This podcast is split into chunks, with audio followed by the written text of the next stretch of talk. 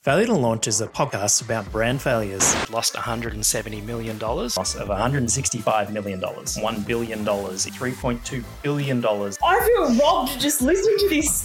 about what brand creators can do to avoid those failures. I'm I'm kind of thinking a bit madman at the moment. Arrogance Oh my god, the whole thing was built on a lie. looking at here. takes you straight back to branding fundamentals.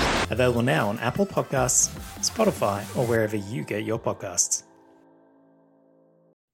The opinions and views expressed on Failure to Launch belong to the individual speaking and do not represent the official views of Fluid Branding.